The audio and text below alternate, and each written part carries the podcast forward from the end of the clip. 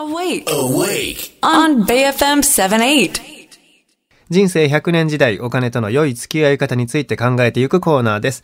アウェイクの頼れるお金のかかりつけ医、高塚さんです。おはようございます。おはようございます。よろしくお願いしよます。ろしくお願いします。ラジオネーム妹さんから LINE で先ほどいただいたメッセージで、はい先週フィナンシャルクリエイト千葉支社での勉強会に参加させていただきました。ありがとうございます高塚さんのお話はとても興味深く、ためになるだけではなく楽しい時間でした。はい。あ、よかったです。家計の相談でまたお世話になる予定です。よろしくお願いします。はいよろしくお願いしますメッセージですね。はいそんな高塚さんもセミナーで喋りまくりまくりで、そうですね。ちょっと喉が疲れてますか？90分のセミナーだったんですけど、ん3時間43分経ってたんで、それを2本1日にやって、2本終わった時になんかこんな声になってました。待って待って、3時間43分、何長い野球の延長戦みたいになってるけ 気分で90分の予定だったんですけど、ええ。まあ皆さん延長しても大丈夫ってことなんで。ど、どんだけ延長したんですか？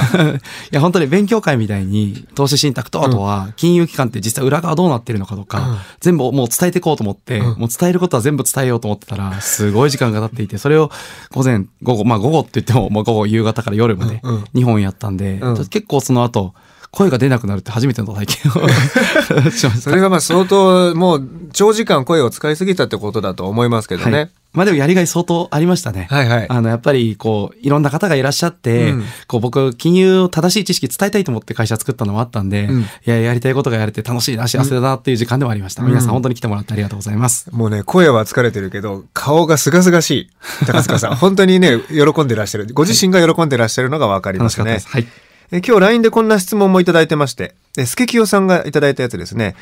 えー、新ニーサという言葉は聞きますけど、イデコっていうものに前の職場で強制的に加入しました。うんうんで今は金銭的に余裕がないので手をつけていません。このままにしておいた方がいいのか、イデコを新ニーサに変えた方がいいのか分かりませんというスケキヨさん。ありがとうございます。はいまあ、イデコと新ニーサ、ニーサですね。ちょっと違いはありまして、うん。まあ、イデコというのは、あの、まあ、同じく非課税で、こう、投資できるような制度の一つではあるんですけれども、主にこう、金額のまあ上限に違いがあったりとかですね、まあ、します。そして、また中で買えるものも、イデコは結構その、どこの証券会社であるのかとか、うん。まあ、イデコじゃなくて確定拠出年金、会社でやってる人もいると思いますけど、はいはいはい。その企業によっても、どんなプランを組んでるのか、どこの銀行のプランを採用したのかによって、結構取り扱ってるものも違ったりします。うん。で、イデコはかけてる途中、積み立ててる途中も所得控除と受けれたり、少しお得な部分もあるんですけど、一方で、60歳まで引き出しが原則できません。うん。なので、あの、結局ですね、投資信託、例えば株式で育てていっても、どこかでは、まあ出口といって、うんどこかでやめて、まあ利益確定するなりしなきゃいけないんですね。うんこの出口戦略に結構制限があったりとか、うん難しさがある。中で、まあ商品もインデックス中心の商品しかあんまりない。まあアクティブもあるんですけれども、私はあんまり結構自分が選びたいようなファンドがあんまりないのも結構あって、はいイデコと確定拠出年金私は手は出していないんですが、うんあまあ、使いづらさは、まあ、感じる人もいるかもしれません。私がそうな、そうなので。うんはい。で、ニーサは、本当にいろんな商品、特に成長投資枠は選べますし、うんあの、期間も自由なので、どちらかというと、このスケスケキヨさんがやっていく上で自由にやりたいっていうんであれば、ニーサを選んでいただければいいと思いますし、うんあんまりどっちにしろ考えてないよと。はいで、まあ、インデックスでただ積み立てておくようなことをやっておきたい。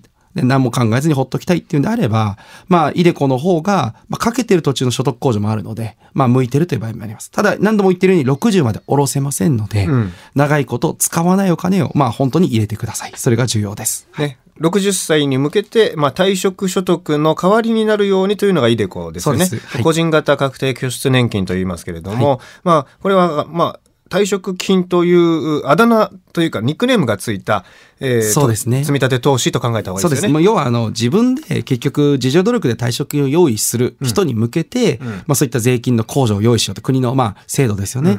まあ自分で今、年金って、まあ作っていかなきゃいけない人たくさんいるので、はいまあそういった意味でもあります。ねなので、退職の控除、いろんな制度が使えますので、まああの、枠が余ってる、まあお金が余ってる方は、イデコぜひ活用いただくのもありじゃないかなとは思います。まあ、企業からもらえる退職金がね、ああ、こんなにもらえるんですか、ありがとうございますっていう時代ではないので、もう。そうですね。ええまあ中には自社株積み立てとかでね、結構未だにもらえる人もいますけど、まあうんなかなかね、そんな人ばかりではないと思いますので。はい。えもう一つ、イデコ関係で、はい。MY さんからいただいたメッセージ。ありがとうございます。50歳になってパートから社員になりました。えー現在結婚もして子供がいますが、将来自立したいので、イデコの資料を取り寄せました。今から始めても遅く、遅いのかなと思いますが、今始めないと、とも思っていますと。はい。ありがとうございます。はいまあ、そうですね。実際にこう、始めることによるメリットの一つとして、うん強制貯蓄できるよってところはあると思いますね。はいなので、始めないよりはやっぱり始めていただいた方がいいと思います。うんただ、一方で、先ほどお話したように、60歳まで引き出し不可ですし、うん逆に60歳、出口が近づいてくると、解約も考えなければいけません。うんそうすると、50歳から始めると、まあ、50歳から、まあ、例えば53歳、54歳ぐらいまではいいんですけども、もう55歳近づいてくると、出口近いじゃないですか。うんうんそうすると、例えば株式のファンド、積み立てでやってた時に、57とか58の時にガンと下がることもあるんですよ。うん。なので、結構そんな長い年数できないんじゃないかなっていう注意点もあるので、うん始めるなら NISA の方がやりやすいかもしれないです。あの別にもっと余剰資金が他にある方だったらいいですよ。うん。例えば60歳で下がってても、まあそれはそれで株式の投資信託として受け取って、また買い直すよってなれば、同じく株式市場に居続けれるのでいいんですけど、うん。60歳でお金使おうと思ってらっしゃって積み立てるんだったら、まあ NISA とかの方が、まあ延長延長でまだ長い期間できるので、向く場合もあります。うん。どちらが向いてるのかは、やっぱりこれも家計の分析をしてみないと本当はわからないんですけども、はい。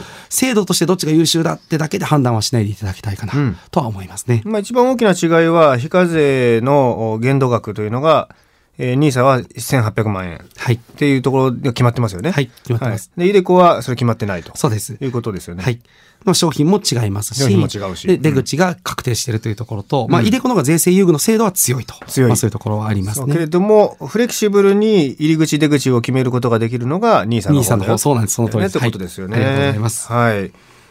さあ、そんな高塚さんですが、一個今、ツイッターですか？これ、アウェイク、ハッシュタグアウェイクでいただいてます。ケミ川浜ゲートウェイさんから。イデコは投資商品っていうより、まず退職金だからね、NISA とは本本来の性質がだいぶ違うと思ってるというメッセージいただいてますね。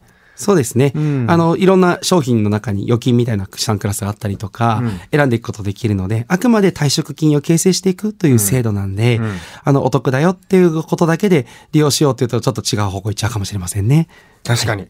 確かにそのと退職金ね辞めた時に仕事を辞めた終わった時にまとまったお金が欲しいなという目的で見るとイデコっていうのはすごく有効かもしれませんが、そうです。はい。そうじゃないという方はもうね。あのそれで逆に NISA とかそういった他の投資でこと足りるということにもなりますよね。はい。